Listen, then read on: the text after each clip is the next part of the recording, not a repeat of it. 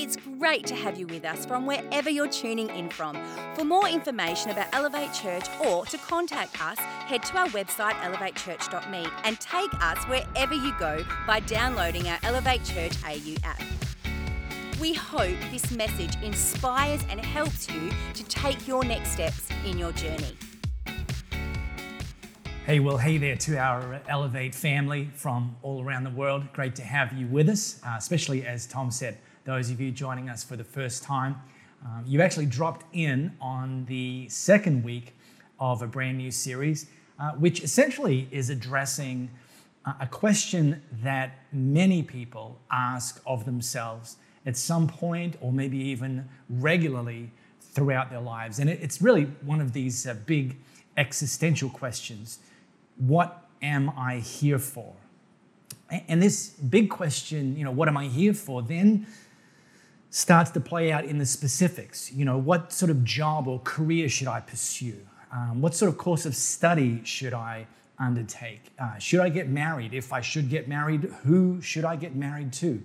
Uh, should we have kids? If, if, and if we're going to have kids, how many kids should we have? Where should we live? And, and on and on it goes into these very specific questions. And we've framed these questions around the concept in this series of what we've called chasing purpose, because that's a lot of what we're doing when we're asking this question. We're chasing purpose. What is my purpose in life? And uh, we've taken the big idea around this series from something that God said through the prophet Jeremiah. Now, a prophet is someone that's kind of like God's mouthpiece, God's kind of uh, megaphone, speaks on behalf of God, or God speaks through them, depending on uh, how you frame that. And uh, God sp- spoke something very powerfully through Jeremiah. And this is what God said For I know the plans I have for you, declares the Lord plans to prosper you and not to harm you, plans to give you a hope and a future. You know, in this declaration, we see this word plans play out over and over again. This idea that God has plans for us. And I'll put it to you, and I put it to you last week if God has a plan, then we have a purpose. And I got a ton of great feedback from last week because uh, one of the things that a lot of people get tripped up on is this idea of, you know, it's fine for God to say, I know the plans I have for you. But then for us to um, maybe wrongly conclude that even though God has plans for us, we're never going to find out what they are. They're going to be eternally elusive. And uh, hopefully, this series and a big part of what we're going to achieve as we journey through this series of Chasing Purpose is to just demystify some of how we discover God's plans for our life. And so, last week, we talked about the freeway of purpose. The freeway of purpose comes from this big idea that I learned back in Bible college, one of the most important lessons that I've ever learned. That when it comes to God's purpose, there's both God's general purpose and then there's God's specific purpose. And God's general purpose, the metaphor that I use, it's, it's like a freeway. It's the freeway that all Jesus followers are meant to get on. It's multi laned, it's wide enough for all of us to fit, and we're all called to get on that. And there's certain things that we're all called to do on that freeway that have us going in the same direction. That's God's general purpose.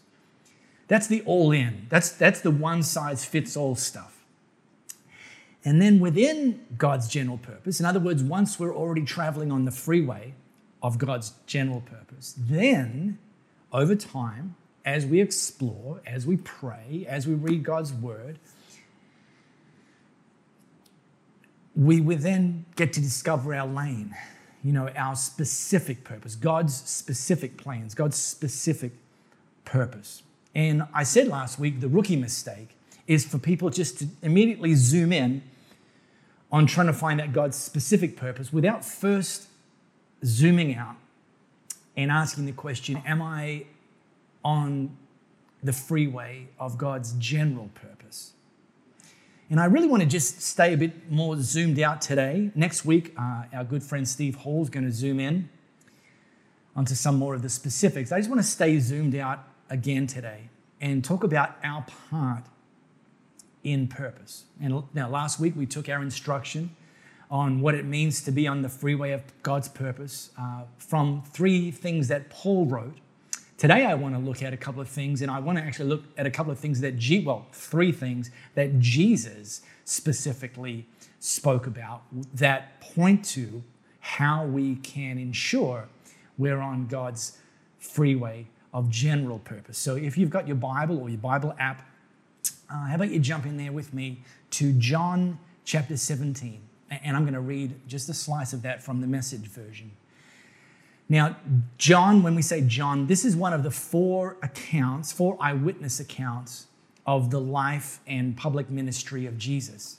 And uh, what's unique about John's account is uh, that John uh, was one of Jesus' handpicked 12 closest followers. Uh, but more than that, John actually became like the closest of the closest followers. And so not only did John have a front row seat to Jesus' life and ministry along with the other 11, uh, there were certain instances where John got almost like a look behind the curtain, almost got like beyond the front row seat. And this is actually one of those instances where Jesus went off to pray. So he actually left the 12 with the exception of John. John, for you know whatever reason, uh, was allowed to go, go with Jesus and actually watch him pray and listen to him pray. And uh, it's quite certain that th- this prayer that Jesus prayed, that John actually recorded that uh, and wrote that down, and we can actually draw from that today. So here in verse 3 is something that Jesus said, something Jesus prayed for us as Jesus followers, which very much underscores our purpose uh, in life. And this is what Jesus prayed. And this is the real and eternal life. Well, you know, that's got my attention already. This is the real life. This is what real life looks like. This is what real and eternal life looks like. And he's praying this to God that they know you, the one and only true God, and Jesus Christ, meaning himself, whom you sent. You know, Jesus is praying and, declaring that the real life, that real life is found in first and foremost knowing Jesus.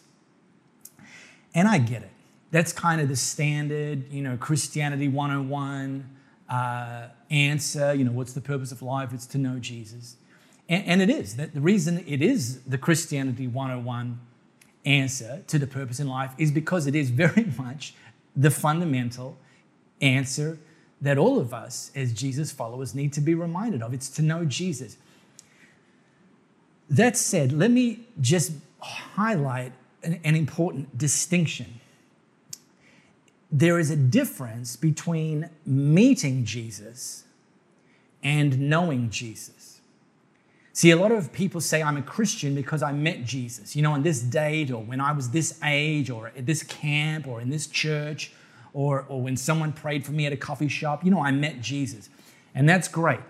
That's an event and that's a starting point. But meeting Jesus isn't the same as knowing Jesus. Meeting someone isn't the same as knowing someone. Meeting someone is an event.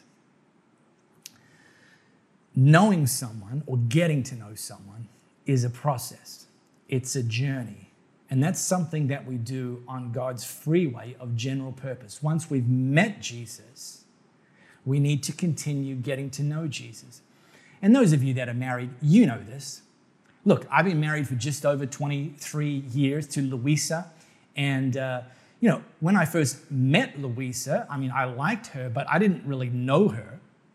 And we dated for one year, and then we were engaged for one year, and then we got married, having dated and been engaged for two years. Well, now I knew her a bit better than when I first met her because I was getting to know her, but I was still getting to know her.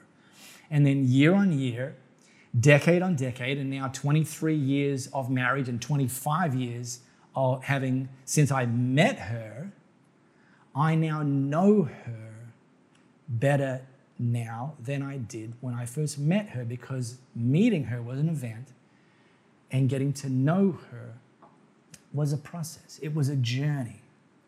And it's the same with Jesus. And that's why one thing that infuriates me, okay, rant, incoming, when I occasionally hear people say, when they're talking about someone who's a brand new Christian, someone who's just met Jesus, this person that's just met Jesus, they're, they're glowing because they know that they've been forgiven, they, they, they, they, they're experiencing a brand new peace, a brand new joy. Um, and, uh, you know, it's often, well, they're on fire or this and that. But some cynics will, you know, say to them, well, that's the honeymoon period. You know, that's not real. That's, that, that's not going to last. You know, what's going to happen is over time, that's just going to fade away. And, and I'm like, what? what? Why are you saying that? It seems to me that you don't understand that there's a difference between meeting Jesus and knowing Jesus. And it's important, it's, I mean, it's, it's eternal life is jump started in meeting Jesus and then the outworking of that, the unpacking of that, the growing, uh, getting to know Jesus. And the more you get to know him, the more you should be falling. Well, I say should, but like, I mean, seems to me that's Jesus' big point, is falling more in love with Him, uh, being more devoted to Him, um, being more awestruck by Him, being more captivated by Him. That's what the journey of getting to know Him looks like. And it's that, it's that idea that he prayed that, that real life and eternal life is found in getting to know Him. Now, that's one side of the coin. That's the sort of us side of the coin. That's the sort of what's in it for me side of the coin. Well, real and eternal life, that's what's in it for you and me. There is another side of the coin. And Jesus went on to talk about this, something that Matthew recorded. And it's this big idea is that as we get to know Jesus, we're also invited to participate with him to make him known. And uh, Jesus underlined this uh, at a time in history where a, a, large crowd were gathered and he was teaching them. Um, it's famously in church and Bible circles called the Sermon on the Mount. And I'm just going to drop us into a slice of that. It's a little lengthy, uh, but I'll kind of circle back to a couple of the key points. But join with me. Matthew chapter 5. Now, Matthew was also one of Jesus' handpicked 12, so this is a front row seat as well to Jesus' words. And this is Jesus speaking, Matthew writing it down. Let me tell you why you are here. Let me tell you what your purpose is. Let me tell you what my plans are. Let me tell you the answer to the question, What am I here for? You're here to be salt seasoning that brings out the God flavors of this earth. If you lose your saltiness, how will people taste godliness? You've lost your usefulness and you'll end up in the garbage. Well, here's another way to put it. You're here, here, your purpose is to be light, bringing out the God colors of this world. God is not a secret to be kept. Nope, we're going public with this. As public as a city on a hill. If I make you light bearers, you don't think I'm going to hide you under a bucket, do you? No, I'm putting you on a light stand. And now that I've put you there on a hilltop, on a light stand, shine purpose. Keep open house. This is how you do it. Keep open house. Be generous with your lives. And by opening up to others, you'll prompt people to open up with God, this generous Father in heaven. So Jesus used two metaphors to highlight and reinforce what life looks like for Jesus followers as we travel on God's freeway of general purpose. And he said, Well, first one, you're here to be salt seasoning that brings out the God flavors of this earth. Now, here in Australia, we have a lot to be thankful for uh, European immigrants, one of which is the takeaway delicacy fish and chips.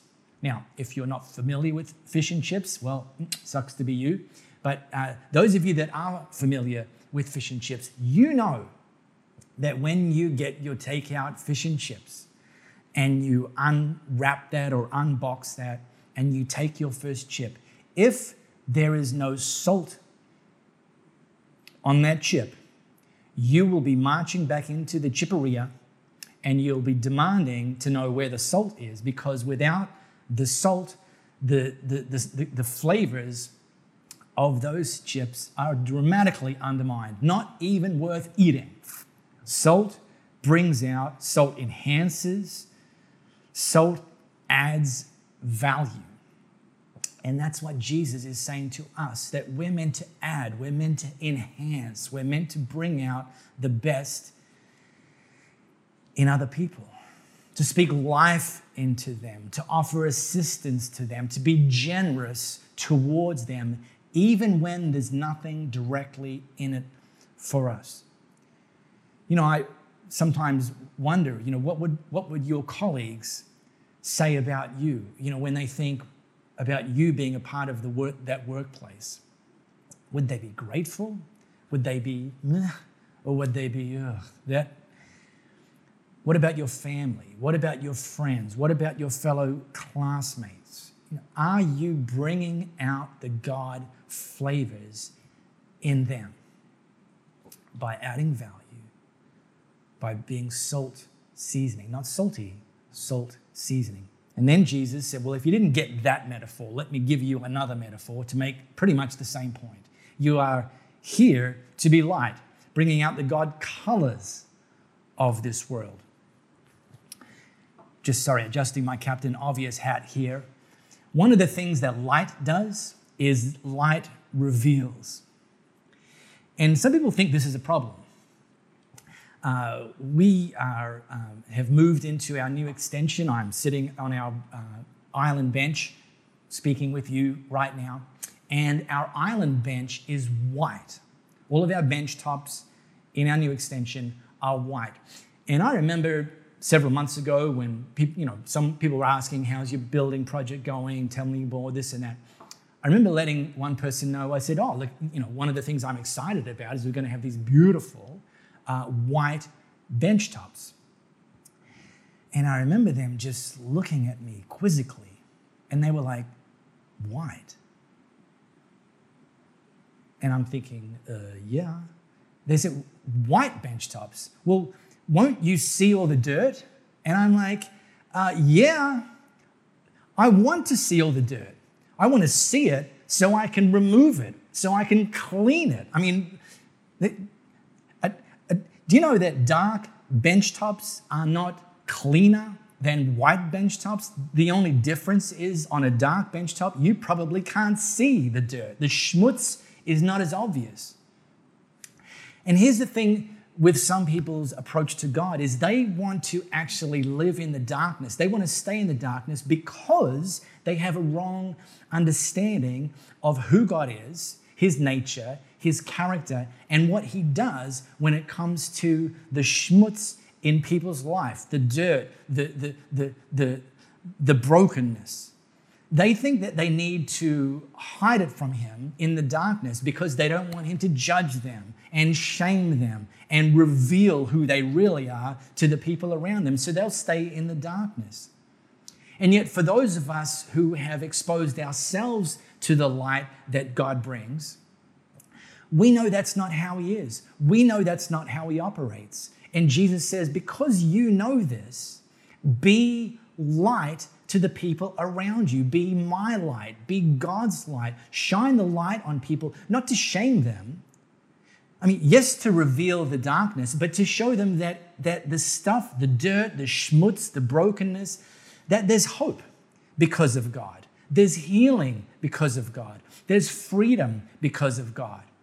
Your brokenness can be restored. The things you've been hiding from people, you can actually see your life turn around, but you have to expose them to the light. But that's not a problem because the one who is the light is looking to come in and clean those areas from you. And so, look, I, ain't going to lie. This is a big, big, big ask that Jesus is making of us. You know, like Jesus, knowing he was going to leave this earth, said, okay, team, team church, team Jesus followers, it's now over to you. You're my body, you're my hands and feet, you're going to be my salt and my light, and you're going to show your world, your sphere, who I really am. And it's a big ask because, look, not everyone's interested. Not everyone's going to want to smoke what we're selling. I get that. But, it, but it's the most important responsibility we've been left with. That as we get to know Jesus, that we're invited and, and given the opportunity to have others get to know Jesus, even if they don't know that's what is God's best for them. You know, in uh, retail and uh, customer service industries, there's a, a pithy uh, mantra that uh, you probably have heard before the, the customer is always right. And uh, I don't entirely agree with that. And I'm not the first to not entirely agree with that. I mean, one of the most famous people who didn't entirely agree that the customer is always right was Henry Ford. Now, Henry Ford didn't invent the car, so to speak, but he was certainly one of the early pioneers, and he was one of the early pioneers of, of mass production of cars. And uh, he was famously quoted as saying around this idea that the customer is always right. He said that, that if he had asked at the time in the horse and buggy world, if he'd asked at the time of his potential customers what they wanted, they would have said to him, I want a faster horse. And then many decades later, another pioneer, Steve Jobs, he would often quote Henry Ford as saying that and then add his own spin on it to say that sometimes the customer doesn't know what they want until you actually show it to them. And And it, it seemed like a bold statement, but it, it, it, it, was true of the car. It's been true of uh, many of Apple's inventions. Um, and in fact, it reminded me of a, of a story from here in Australia. Uh, back in 19, well, let, let, me, let me set it up this way. Uh, at the end of the Second World War, uh, one of the countries that was devastated economically was Italy. And so, uh, literally, hundreds of thousands of Italians bought a one way ticket to other parts of the world, uh, predominantly the US, uh, Canada, and Australia. And uh, one of those uh, Italian migrants uh, was a, a, guy named uh, Beppi Polese. And Beppi Polese found himself in Sydney as an Italian migrant.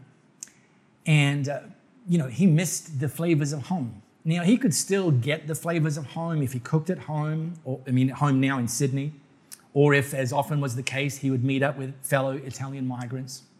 Um, they could cook their own flavors of the old country at home, but no one was offering it like in a restaurant setting, which today seems ridiculous that there was not really, you know, what we now would say Italian restaurants. But there wasn't. In fact, back in the, the, the, the first uh, decade or so after the Second World War, the only place you could buy olive oil was at the chemist, at the pharmacy. So the Italians would be buying their olive oil from the local pharmacy. And look, Australians had never tasted olive oil and never tasted a lot of the, the dishes that we now are, many of us, so familiar with. And uh, Beppi Polese had a vision to introduce Italian food or at least his regional food from Italy, to the Australian culture. Um, problem was the potential clients, they had no idea when they looked at a plate of food that he had made at his restaurant, Beppi's restaurant, which he launched in uh, 1956, uh, just outside of Sydney. No one recognized what it was. So, so this was the, the, the tactic that he uh, undertook. He would stand out at the front of his Beppi's restaurant and kind of use his powers of persuasion to, to, to, to, to get people into his restaurant, Aussies, into his restaurant. And there was no menu. He didn't write down a menu. And his, his approach was he would say to them, I'm going to serve you a plate of food. I want you to try it. Then I'm going to tell you what's in it. And if you like it, then you can pay me for it. And so he would cook them up things like spaghetti with some clams or some prawns. He would cook some dishes with tomato sauce and uh, eggplant. He would cook some dishes with some garlic uh, in it and so on. and look, for the most part, these uh, you know rookie uh, Aussies would would enjoy it, would would taste it, would enjoy it, and would pay him for it. But the, the, the crowds weren't rushing in. Well, eventually his uh, restaurant kind of was was was under the radar. Eventually, it got kind of uh, came to the attention of the health authorities, and they inspected his restaurant, and they discovered that the kitchen in his restaurant didn't have the right uh, ducting, didn't have the right extractor fans to remove the, the, the heat and the oil from the kitchen. And so they made him, as is kind of customary these days, they made him install this ventilation system that would take the, the fumes and the steam and the oils from within the kitchen and just blast them out uh, onto the side street alongside his restaurant. Well, what happened in the weeks and months after this health inspection, where they had to install these new exhaust uh, vents to the outside world is that the, the smells and the flavors started emanating through the neighborhood. Things like garlic being fried in olive oil, things like clams and prawns and slow cooked uh, meats in, in, in, in red tomato sauce. Those flavors, those aromas started going out into the community, and people were starting to queue up to get into Beppi's restaurant. You know, Aussies didn't know they were going to love Italian food until somebody introduced it to them, until somebody, even when they didn't know they wanted it, even when they didn't recognize it, even though they didn't know they would like it, they got a whiff, they got a, a taste, they got to see it. And it's very much what Jesus asks of us. And he says, just like Beppi did in his restaurant, keep open house, be generous with your lives by opening up to others, sharing with them what you have, sharing them with, with them what you've experienced, sharing your life, your new life with them. You'll prompt people to open up with God. This generous Father in heaven. Our purpose on the freeway of God's general purpose is to know Jesus and to make him known. We really hope you got a lot out of this message. If you live in the Perth area, we'd love you to join us for one of our live experiences. For times and directions, as well as information about our great Elevate Kids and Elevate Youth environments, head to our website elevatechurch.me and to partner with us to reach more people by giving financially, head to our website elevatechurch.me and also download our Elevate Church AU app.